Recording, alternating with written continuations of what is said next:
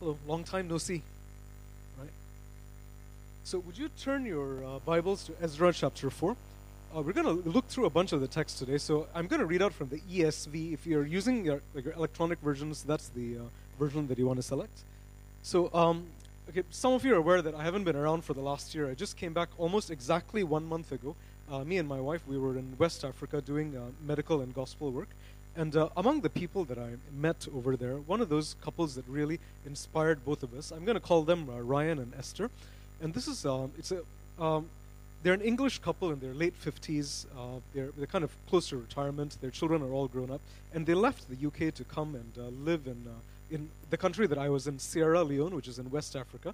And they were living in, in really quite difficult circumstances out in a village in the middle of West Africa and doing a, a range of types of work. Part of it was uh, church related work, disciple making work, and the other part of it was trying to start up a vocational school to try and uh, train people to be able to. Uh, um, do some kinds of technical work and all of that. So they had been there for about, I think, about four or five years when we uh, went in, and they had had quite a difficult four or five years. Um, to begin with, when they came in, uh, after a couple of months, they had quite significant conflicts with their organization that had sent them. And so, b- big you know, uh, conflicts about philosophy of ministry with their leadership, so much so that, that they had to basically be uh, to remove themselves from that organization and kind of supported themselves to do it. And then, apart from that, it was also, you know, these guys had left quite comfortable surroundings to come and live in quite sparse environment in the middle of West Africa in a village and they were beginning to have conflicts with the village that they were living in as well. And they, they weren't treated very well, issues about their, the, their land and rent. And at one point, they were threatened with like these people around their house who were going to beat them up and set fire to the house and stuff. So, so quite scary stuff. And if it wasn't enough to be kind of in conflict with your, with your leaders as well as your, uh, the people in the community that you're serving, um, it is also the amount of support that they were getting from you know their own community, their own church back home. Uh, when they're expecting you know a lot more, I guess, sympathy and support, sometimes it was, you know, just you know, not many people know about what they're doing or where they're or where they are, or really not really caring much what they do, and the fact that they had difficulties with their ministry kind of fed back into this because the people back home would be like, "What are you guys doing there for five years? You fight with everybody, and that's it. You know, you're quite useless." Want to just come back home. And so they felt disappointment on multiple counts about multiple aspects of being in the ministry. And their experience kind of, I guess, highlights or magnifies an experience that I've seen among lots of different people uh, who've been in church for quite a long time. And so the experience is that of your reality of your experience of church being quite different from your expectation of what it should be. And that means, you know, disappointment with, with how ministry works out, you know, how much effort you put in and what actually comes out of it. Disappointment with the, with the leaders, the people who are supposed to be helping you and guiding you and enabling you, and yet you find that's a source of a lot of conflicts. Or, you know, kind of just a general disappointment of the whole experience of church. You know, the space that's supposed to be a, a source of life actually being something that kind of just sucks it out of you. Um, and how do we deal with that's what I'm going to try and look at from the text today from Ezra uh, 4 to 6. Right? So, um, now, a little bit of context. You know how I usually like to give like, the background, the outline, and stuff before I start a sermon?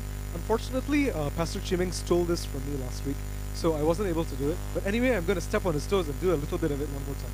So, uh, just kind of reminding you what happened, right? So, we are in a part of the Bible where before Israel has been uh, a nation, uh, and they're kind of bumping along for a while, you know, good, bad. Finally, they got so bad that God uh, allowed them to be punished. They were exiled by the Assyrians and the Babylonians. And much later on, a couple of, uh, like about 70 years later, there was uh, another large kingdom, a large empire, the Persian Empire. And the king of the Persian Empire, Cyrus, he allowed these guys to come back from their exile back to the land that they were supposed to be in.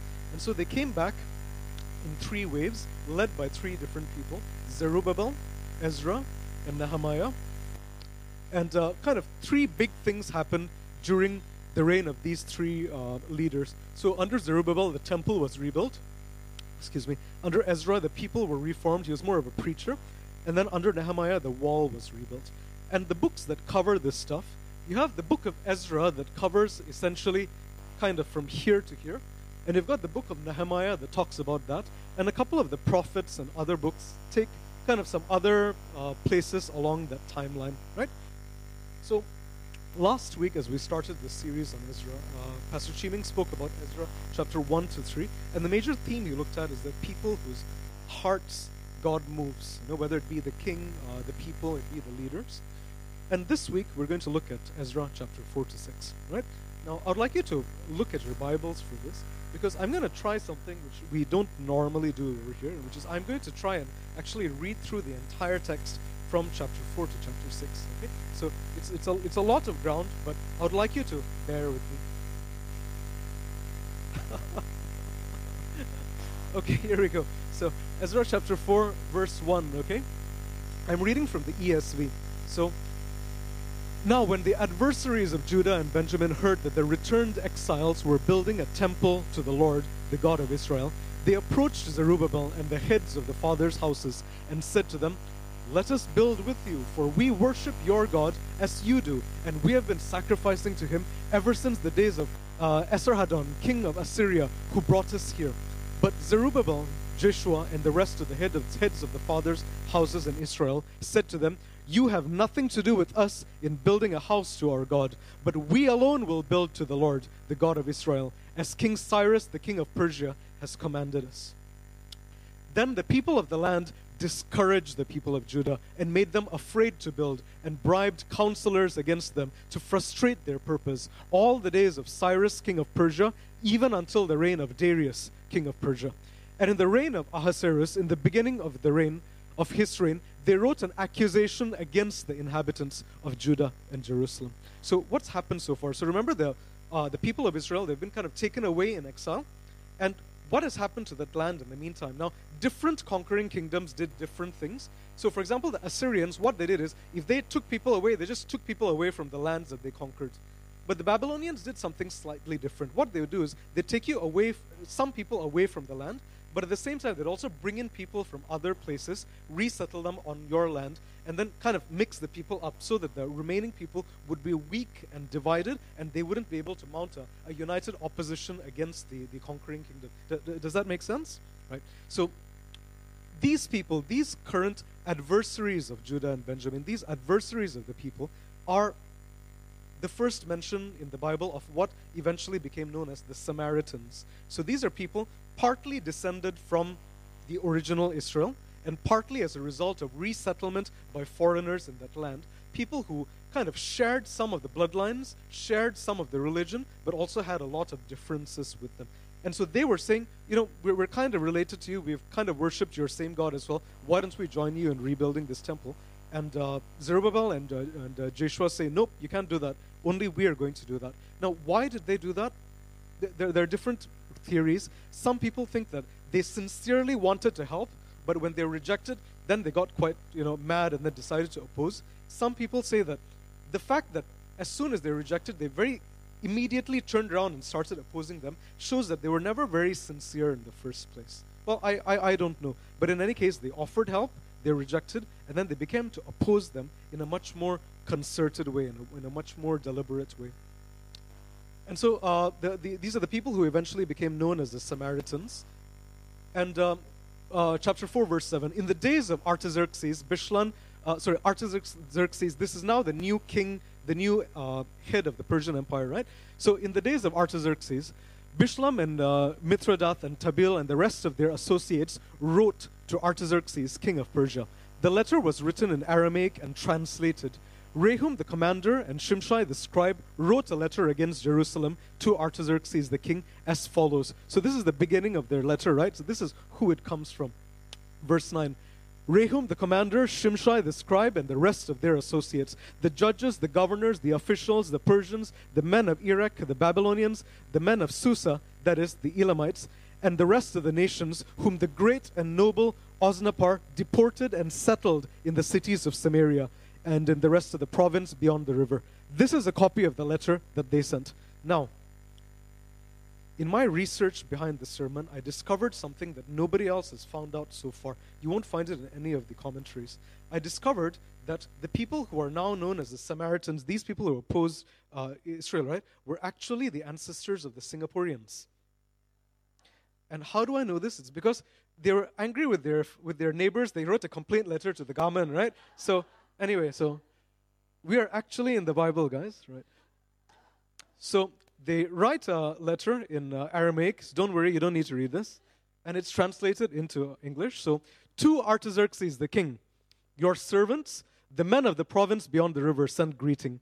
And now be it be known to the king that these Jews who came up from you to us have gone to Jerusalem.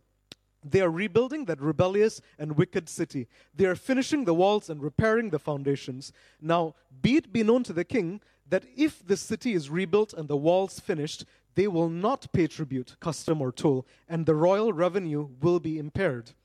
Uh, uh, chapter 4, verse 14. Now, because we eat uh, the salt of the palace, and it is not fitting for us to witness the king's dishonor, therefore we send and inform the king in order that search may be made in the book of the records of your fathers. You will find in the book of the records and learn that this city, Jerusalem, this city is a rebellious city, hurtful to the kings and provinces, and that sedition was stirred up in it from of old. That is why this city was laid to waste. We make known to the king that if this city is rebuilt and its walls finished, you will then have no possession in the province beyond the river. And so, um, this is the whole, you know, monstrous empire of Persia. And the king of Persia probably sits somewhere around here near Susa, the capital. And this is where uh, another book of the Bible, Esther, is, uh, is placed. But the deportees, the, the Israelites who were brought over to Babylon, have now gone back to Jerusalem. And the place is part of the whole province that's just called the province beyond the river.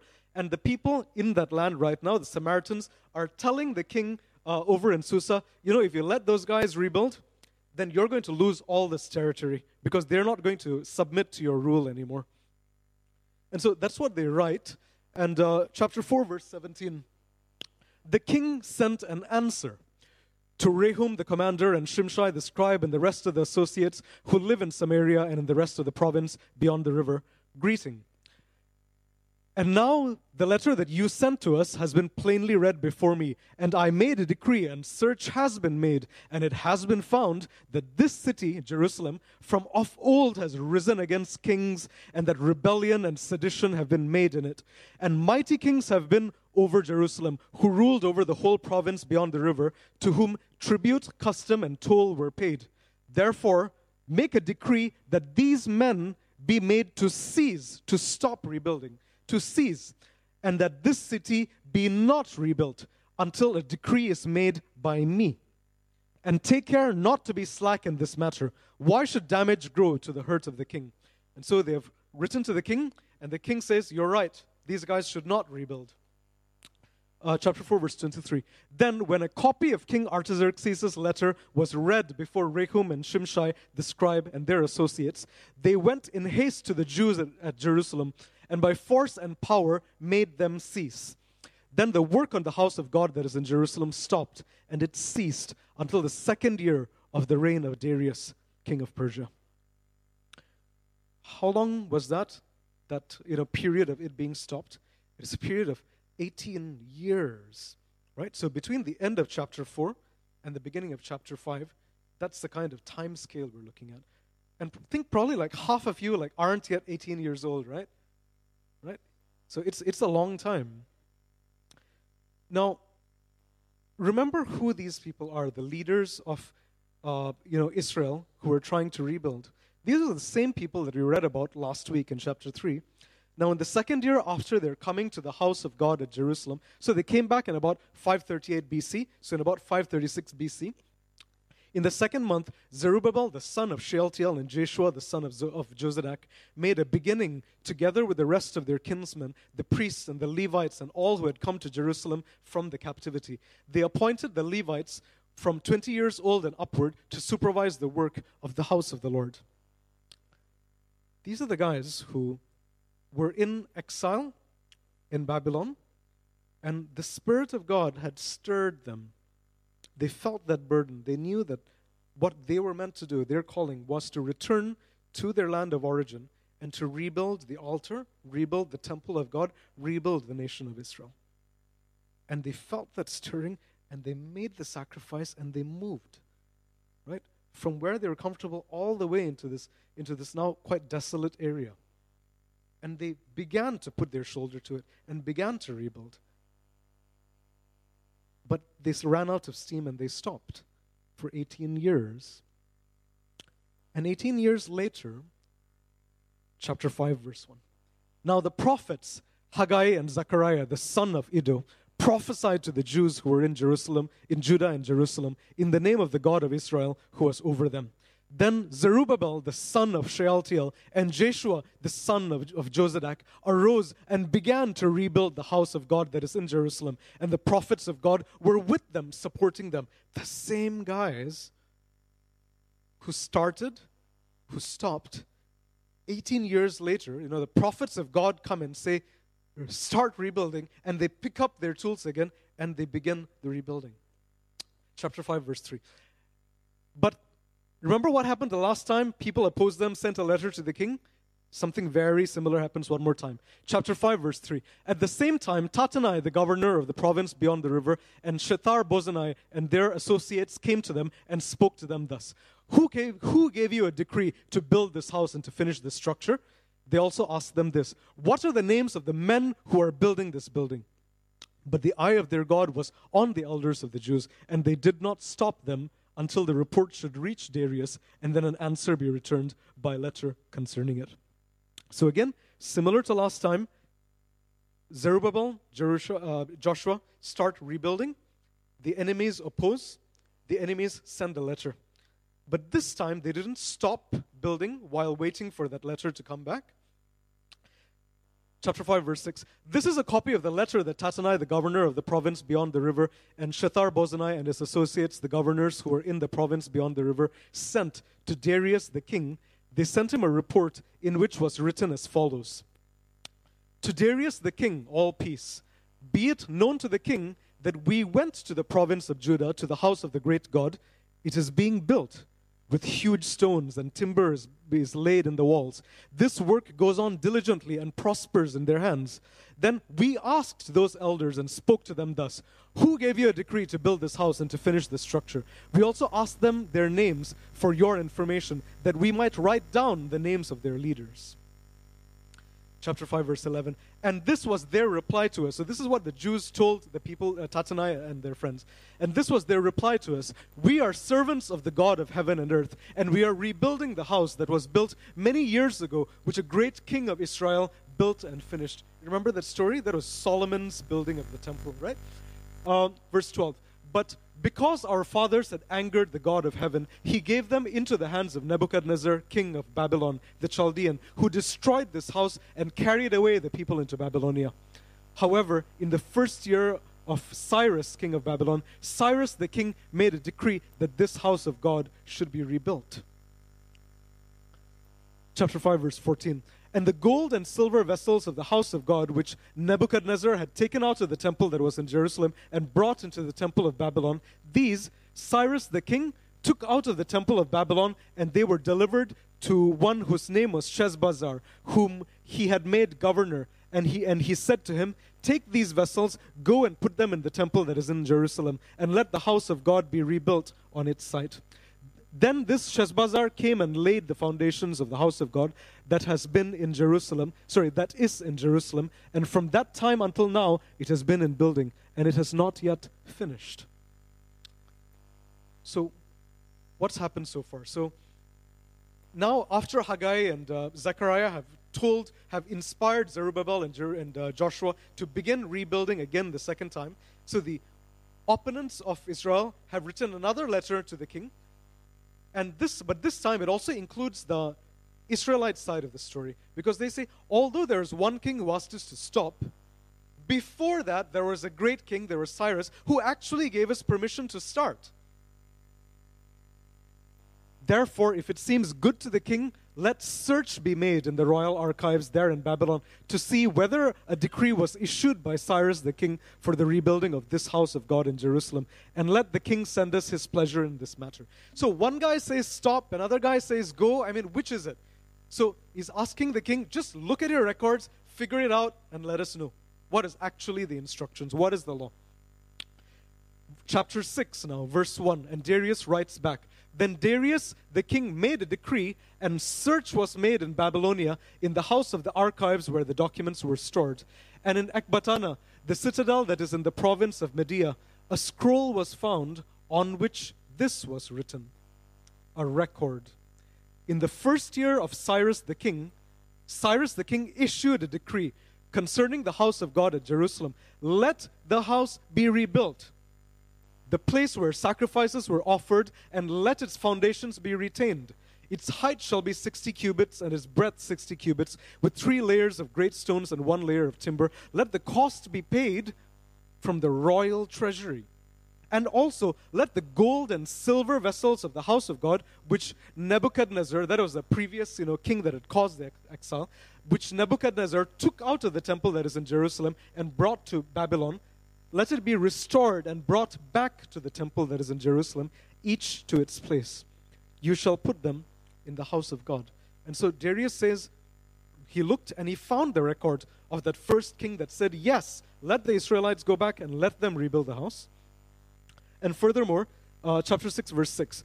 Now, therefore, Tattenai, governor of the province beyond the river, uh, Shethar, uh, Bozenai, and your associates, the governors who are in the province beyond the river, keep away.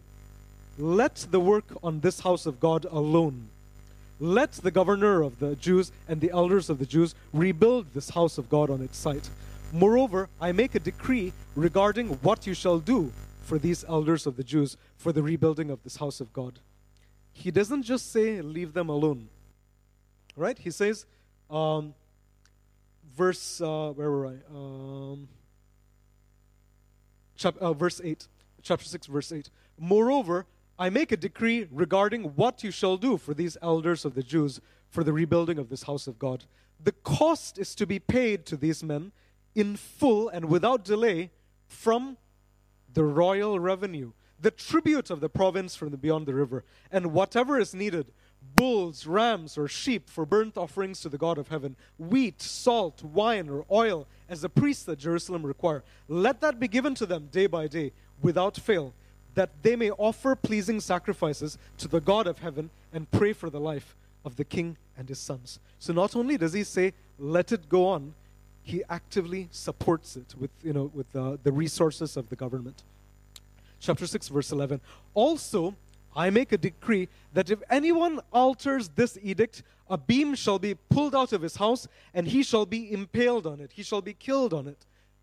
And his house shall be made a dunghill.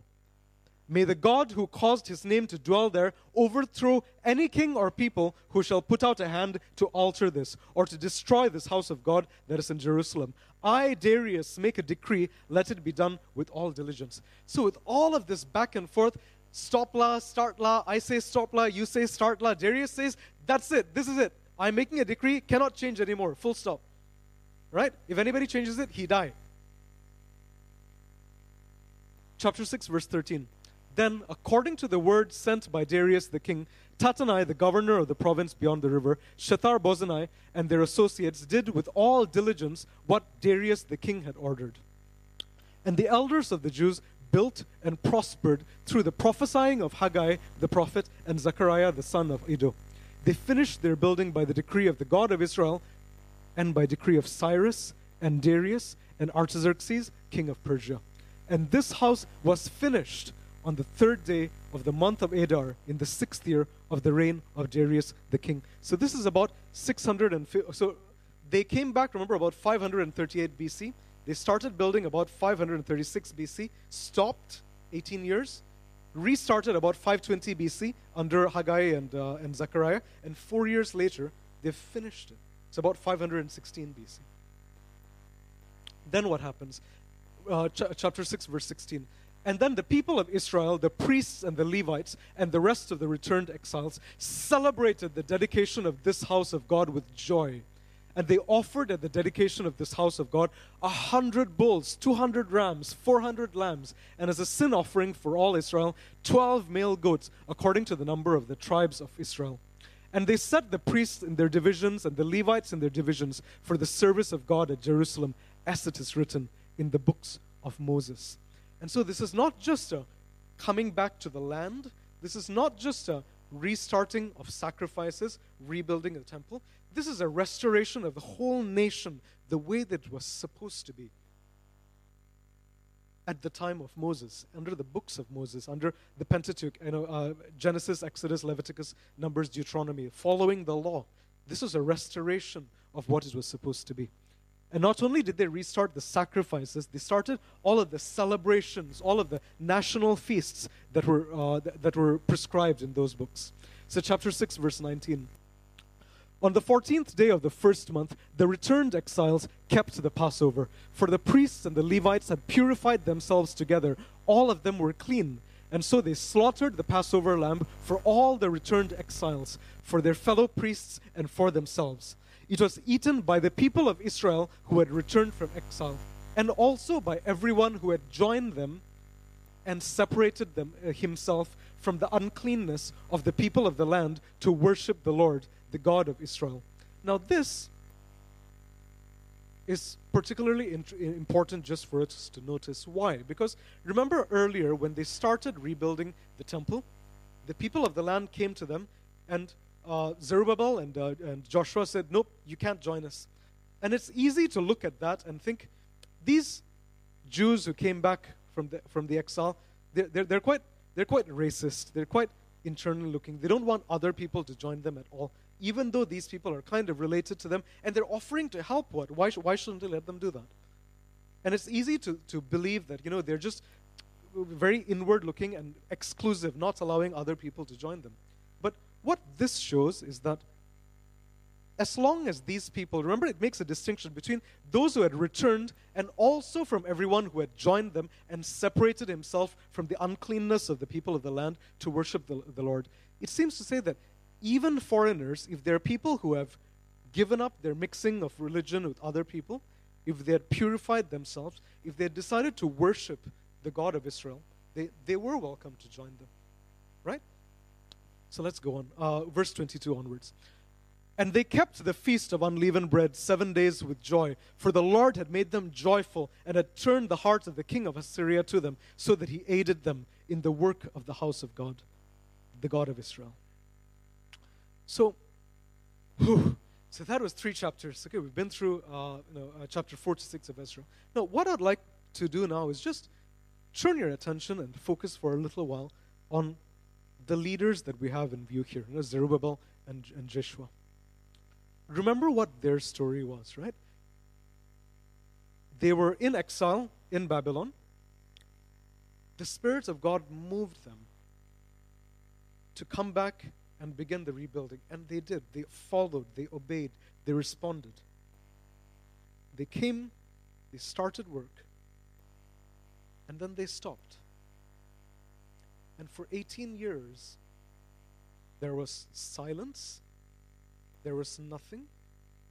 And then God sends his prophets, Haggai and Zechariah. And what do the prophets say? What the prophets don't say to the people of Israel is begin rebuilding. And these losers, these guys who started but couldn't finish,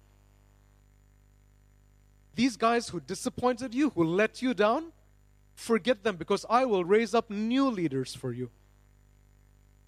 I will give a fresh anointing to a fresh person, a new man who will come up to lead you to do my work because these guys are disappointments. They let us down. That's not what the prophets Haggai and Zechariah say. All of these mentions in Haggai and all of these mentions in Zechariah call out by name Zerubbabel, son of Shealtiel, Zerubbabel, son of Shealtiel, Zerubbabel, son of Shealtiel, and Joshua. Call them by name and say, These are the ones that God has put a spirit on. These are the ones that God has chosen to rebuild his temple. And it doesn't matter that they failed before. It doesn't matter that they stopped before.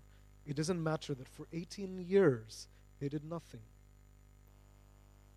These are the ones that God has chosen and has lifted up through his prophets to begin the rebuilding.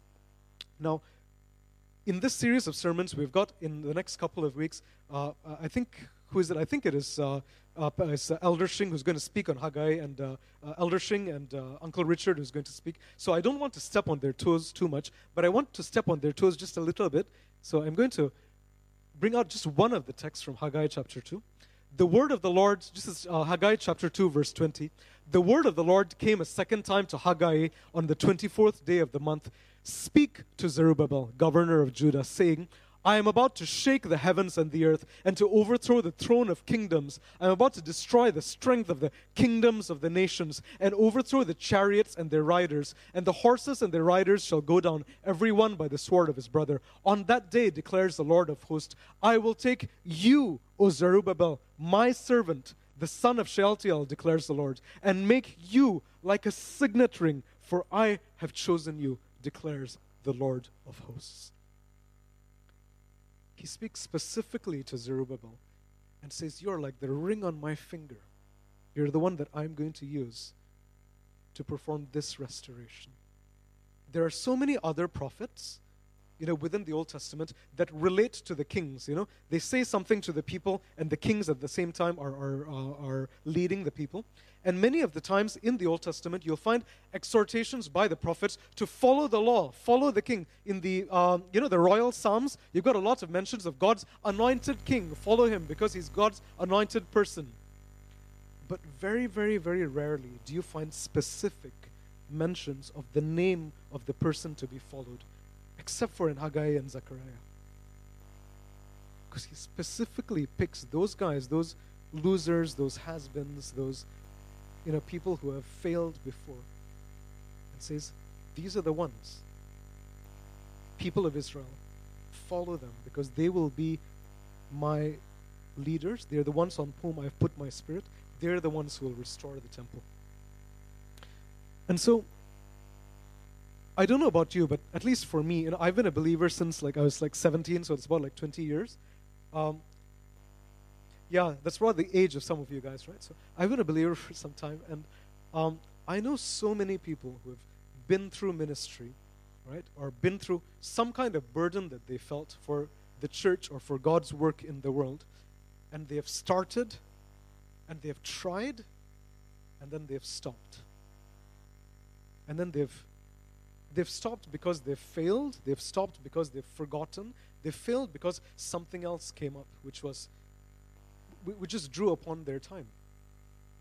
And one of those people that, that, that I remember all the time is this, fr- this friend of mine. Uh, let's just call her Margaret. That's not her real name. But for her, her passion, her burden, and this is somebody that I was with when I was in university. This is like 2000 to 2005. Her real passion was work among young people, among youth and young adults. And she would spend a lot of time doing like uh, you know like bible studies and cell groups and meetings and outings and all these things with them. And some of you especially those of you who are leaders here right you know what work with, with youth and young adults is like right? It's extremely energy draining because these are like bouncing all over the walls always want to do stuff never want to leave your house one they want to stay all the way until like midnight to do stuff. And then you know they, they always want to be in church read the bible pray you know do this outing la that outing la it's as if like they don't need to sleep and then this goes on for like months, but then something happens, and it's like a switch has turned, and suddenly they just lost interest. And I, I'm just more interested now in doing my canoeing club la, or my like chess in school la, or because I need to study for my A levels la, or you know I'm going to NS, but I'll still kind of stay in touch with church. But then kind of after NS, like, know, it just, and that's it's crushing for the soul of somebody who's doing ministry like that. Because i saw that in her. Because what she'd say is like you know every, like on average every year i come into contact with about like 200 young people that i minister to in various ways within the church and in groups and stuff like that. But then after like three years four years maybe like five of them or 15 of them are still with us. The rest of us have just kind of spark fire flash and then vanished and that's very very painful for somebody who's in ministry. And so for her, um, after a few years of this, she just couldn't tahan anymore, and then she, she just stopped. Now, she didn't leave the church, she didn't become apostate, she didn't do anything else. She just decided to step back and decided she just couldn't do this anymore. It's just too painful. But there is a burden that God gave her, and she left it behind. And, and that's, that's, that's very painful. And is there a burden that you feel? Is that an experience that you identify with? Is there something that at some point in your life you were sure that God's given you? That you know that this is the thing that God's made you and put you on earth to do. This is the one thing that you're going to do with your life. And then you began doing that, or maybe you didn't begin doing that. And you thought, you know, I'll just put this off for, for two days while I think and pray about it. Right? And then your thinking and praying became like two weeks, and then two months, and then two years later, you just kind of moved off into the side and fallen out of view. Is there a burden that you have failed to carry out? In this last year, when I was in um, Africa, um, I was, I was uh, me and my wife, we were working in this um, hospital in uh, West Africa, in Sierra Leone, and uh, so, so we were kind of doing like two major arms of work. Like one part of it was working for health system development within the hospital and in NGOs and stuff. Uh, it, it's quite a poor and, uh, uh, uh, and, and, quite underdeveloped country, so we were working on that. And the other arm of our work was uh, Christian work, especially with students within the campus. and so we're doing these things, and on both fronts, we experienced so much failure.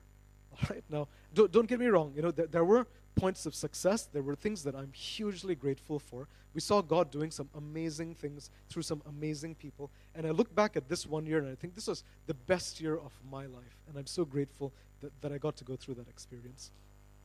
But at the same time, a lot of our work was marked by failure, of doing something and then seeing it not bear fruit. And um, I know that that just eats away at the soul of people who went in with a lot of good intentions. Like there's one person that we lived with, uh, Lois and I lived with. Um, let's call her uh, Janelle. That's not her real name.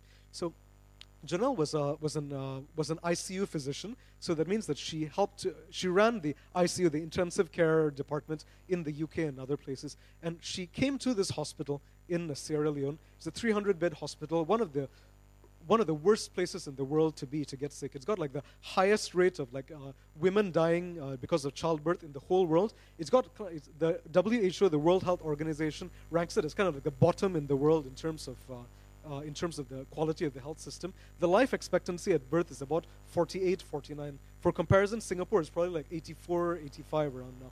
So it's awful place to be, right? She gave up a lot in order to go there, and day in, day out, work to change things in the ICU, you know, to make things better, to make the care that we deliver to the patients better. And she literally kind of gave her blood for this, you know. There'd be times when patients would come in and they, they would need a blood transfusion. There just wasn't, uh, there, wasn't there wasn't really a blood bank. And so she would kind of give her own blood, right? They'd go to the patient and then she'd kind of get up and you know, continue work, you know. So just amazing commitment. And when we first arrived, right, she we, we noticed that she was eating like you know two meals per day. Morning she'd like eat and go. Nighttime she'd come like eat a sandwich or something smoke her cigarettes drink her, her beer. Not very healthy life but anyway she'd do that and then she'd go to sleep and, and just repeat and rewind you know. Um, it just took a huge chunk out of her. And yet at the same time she was faced with people not complying her stuff being stolen her being treated with a lot of disrespect being taken advantage of you know, all the things that she does, people take that from her. Uh, and at the, at, the, at the end of the day, the patients that she's trying to help, right, that they are actually not getting any better because the other staff that she's working with are corrupt or stealing money from the patients or, or doing stuff like that. So hugely painful, hugely discouraging for her. And um, we, we, we faced you know similar kinds of things, but maybe not as intense in our, in our own work. And apart from, you, you don't need to go to West Africa to, to, to see instances of people doing work and being disappointed by it and being tempted to give up on that. Um, is there a burden that you have given up on? Something that you felt God wanted you to do, and you began Right? You didn't just put it off. You decided, I will try this. You know, I feel I've been called, I will do this. And you do it, and you fail. You're faced with opposition, you're filled with discouragement, you're faced with people writing letters to other people, uh, telling people they're wrong. And because of that, you, you step back, you slow down, you stop, and then you think, maybe I didn't hear from God. Maybe that isn't my burden. Maybe I just need to wait for God to show me again one more time. Or maybe God doesn't speak in this way and call us to do these kind of things. You know, it's, it, it, it is just my imagination. Is there a burden that you've given up Have you felt disappointed by the fruit of your ministry? Now, for many of you, those of you who are in leadership positions now and here, maybe the cell group leaders, the, the small section leaders, and all of that, um, if you've been doing this for a short time, you know, I pray that you haven't felt this, that you haven't felt this disappointment. But uh, for some of us who have been doing this kind of thing for a while, uh, we, we experience disappointment. And maybe you need to be aware that sometimes that can happen. I pray it doesn't happen to you, but sooner or later, most of us do as experience that kind of discouragement. And so it can mean being a cell group leader and day in and day out for weeks and months and years. You prepare for your cell group, you get ready everything, you put a lot of your heart and your work into it, you pray for your cell group members, you go in there, all of your time that week has been consumed preparing for the cell group, and then nobody shows up. Or people come and nobody's prepared anything, and then you feel like, ah, oh, this is the time I want to like tear their hair out, but you can't. Right? Or maybe you're a worship leader, you know, for a small group or, or for the whole church, and you've practiced and you've worked and you've put all of these hidden hours into preparing to try and move the congregation into being able to experience what it is to, to worship God. And in your mind, you, you have the selection of songs and you think everybody will be kind of slowly floating up off the ground as they sing. But then when you come and you get started, actually, like half of them are like checking their cell phones and the other ones are asleep. And that can be extremely discouraging. Or maybe you're a drummer, right? and then you drum like everything fine. And then just this one place where you go kachung, where it's supposed to go kachang, and then after that, everybody comes and asks you about that one point where you lost that rhythm. There's so many sources of discouragement, of being disappointed by the, the fruit of your spirit. Now, um, th- there are a few of us that I know kind of preach over here, and I, I, I know what this is like. It's extremely painful as well sometimes. Um, when I was in Bible school back in like 2011, 2012, I remember this conversation with this other friend of mine who was in Bible school at the same time. And he, he was actually a pastor of a church. And we were going through the same module on hermeneutics, on how to interpret the Bible. That's the stuff that some of you attended. Remember Uncle Shing's talk on you know, how to interpret the Bible, uh, the uh, historical context, literary context, uh, all of those things. So it is that, but in a whole module that we were doing, right? And so it's a lot of work, a lot of heart that goes into it. And as we were doing it, I remember one time discussing with him, and then he tells me, Hey, Raj, this is all just a waste of time, you know? And I asked, what, what, do you mean by that? And he says, You know, there are these times when I've spent weeks preparing for this sermon, you know, in prayer and in study and looking up all these references and making sure that I'm interpreting the, the scripture carefully and rightly, you know, and, and making that something that that would be true as well as you know uh, as some engaging for the for the particip- for the audience. And then i do that and then i deliver it. Nobody cares and then next week this guy the visiting guy comes to talk and then he's got absolutely nothing to say but then he tells us this story of the, somebody you know has experienced it but he tells the story of like this dog which is friends with a goose and then they went on a mountain and then after that everybody's like wow good sermon huh? because got nice story one um, and so all of this work that you put in actually doesn't really count for much because what they want is the story of the dog and the goose, right? Um, and, and that's painful because the fruit of your sermon, I see a nod. At least one person understands what that's like. Yeah? So the, the fruit of ministry, fruit of labor, and not just in these high profile ministries, right? We've got people week in, week out for years, some of them longer than you've been alive, who are doing ushering, who are making sure that the communion gets here when we need it, who make sure that the AV plays the videos when we want to and comes up the, the time it's supposed to. The people who week upon week upon week come here in their after hours to practice and play the instruments for us. Those who prepare the slides. There, there are others, I'm sorry, I'm, I'm forgetting you, but there are people who have poured their lives into the ministry of the church, making it work. And for some of you, you will feel like this. You will feel that nobody knows, nobody cares, and maybe what I do doesn't even matter. Because whether I do it or I don't, you know, it's, it's the same outcome. There's no fruit in this ministry. And if you're feeling that way, I want you to remember Zerubbabel and Joshua.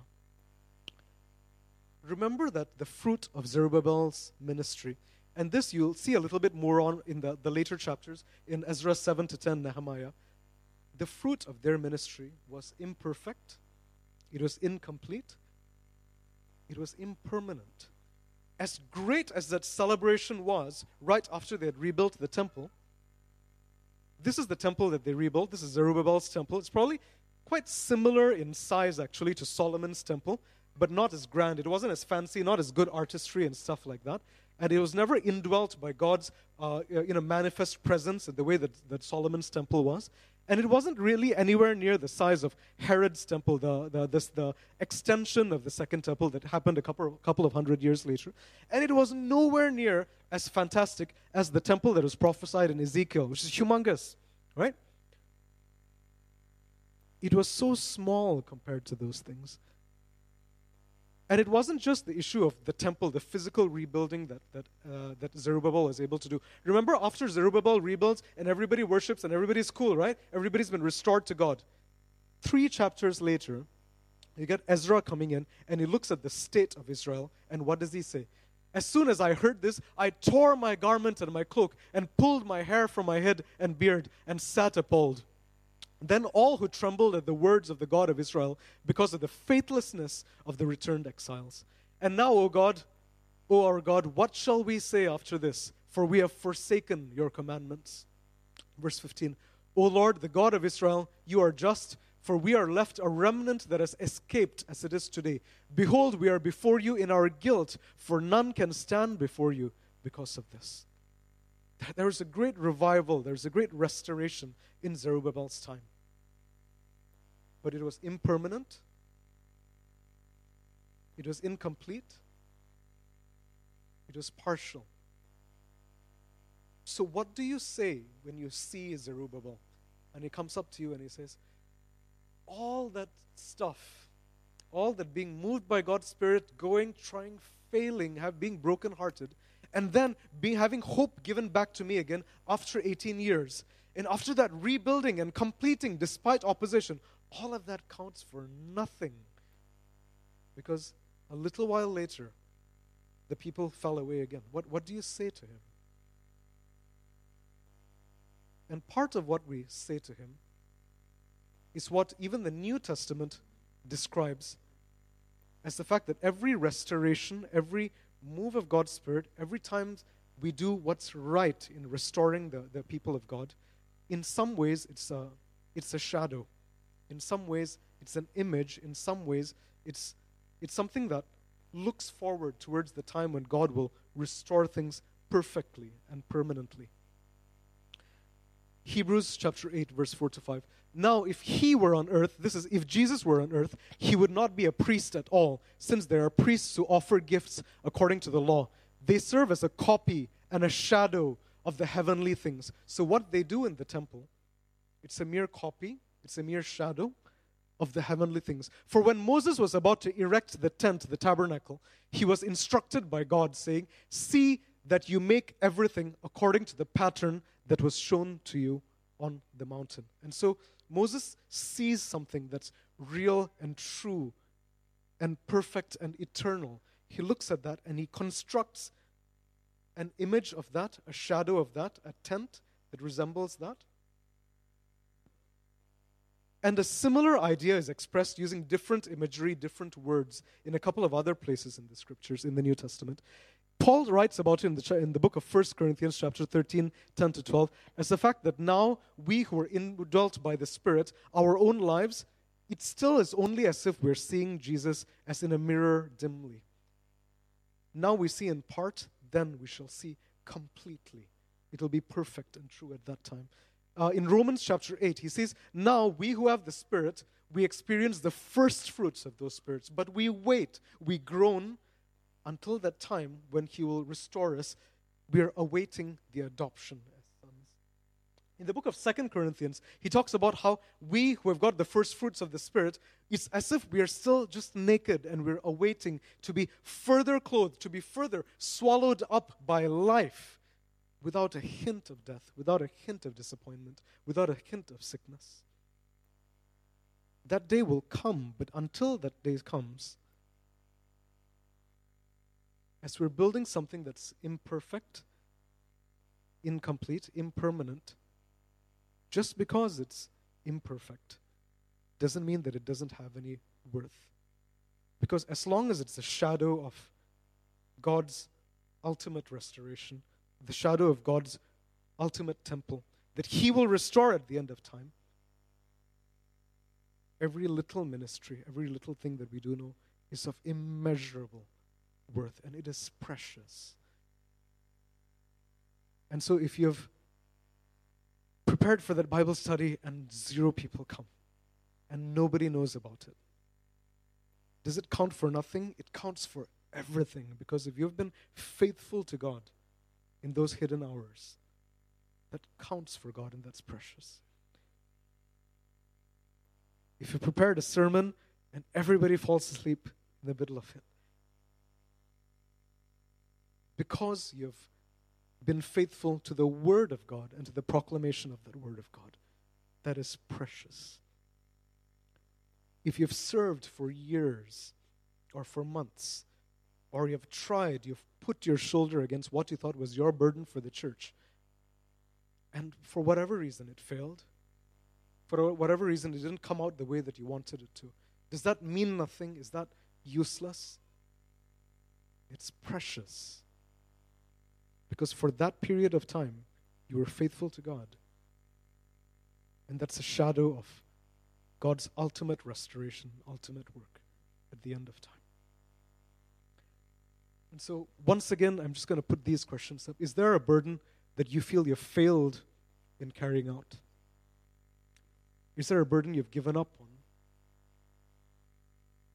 Have you felt disappointed by your ministry, by what you have seen as the fruit of your heart and your time and your labor and your love into the church?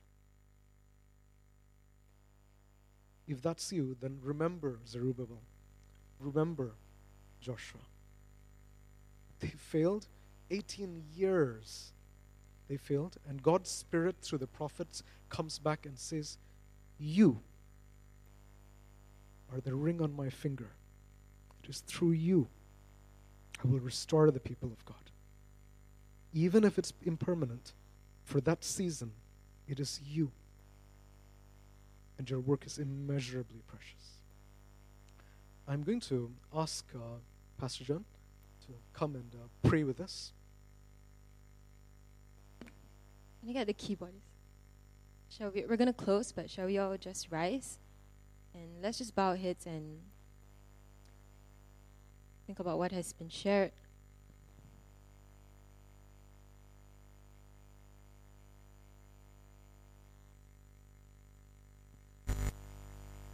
Let's all bow our heads and come before the Lord.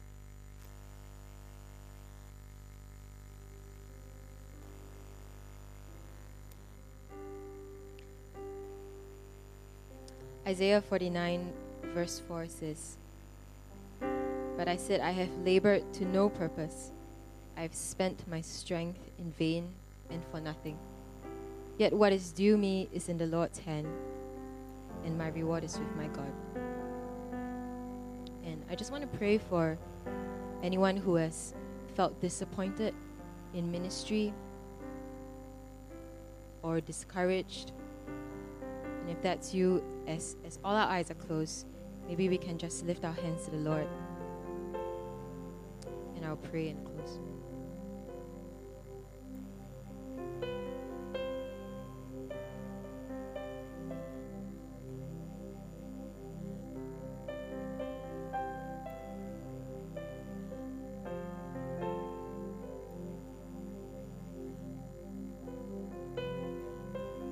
Father, we look to you as the God who is completely in control. God, you are the God who reigns in heaven. And Father, we thank you that we do not need to fix our eyes on the fruit, but Jesus, we fix our eyes on you. You are the author and perfecter of our faith. And so, God, we look to you as the God of all faithfulness. The God, you see every effort and, and, and work that we put in, regardless of the fruit that human eyes may see. And so, God, we surrender all our labor and our work and our ministry and our effort to you. And Jesus, we look forward to that day when you come again and you perfectly restore all things. So, Father, for anyone who has been disappointed in ministry or is tired or is weary, Father, would you refresh and renew hearts and help us to fix our eyes on Jesus? God, we commit ourselves into your hands. We thank you. We say we love you. You're a God of faithfulness, and you're a God who is always good. In Jesus' name we pray. Amen. Amen. God bless you. We'll see you again next week.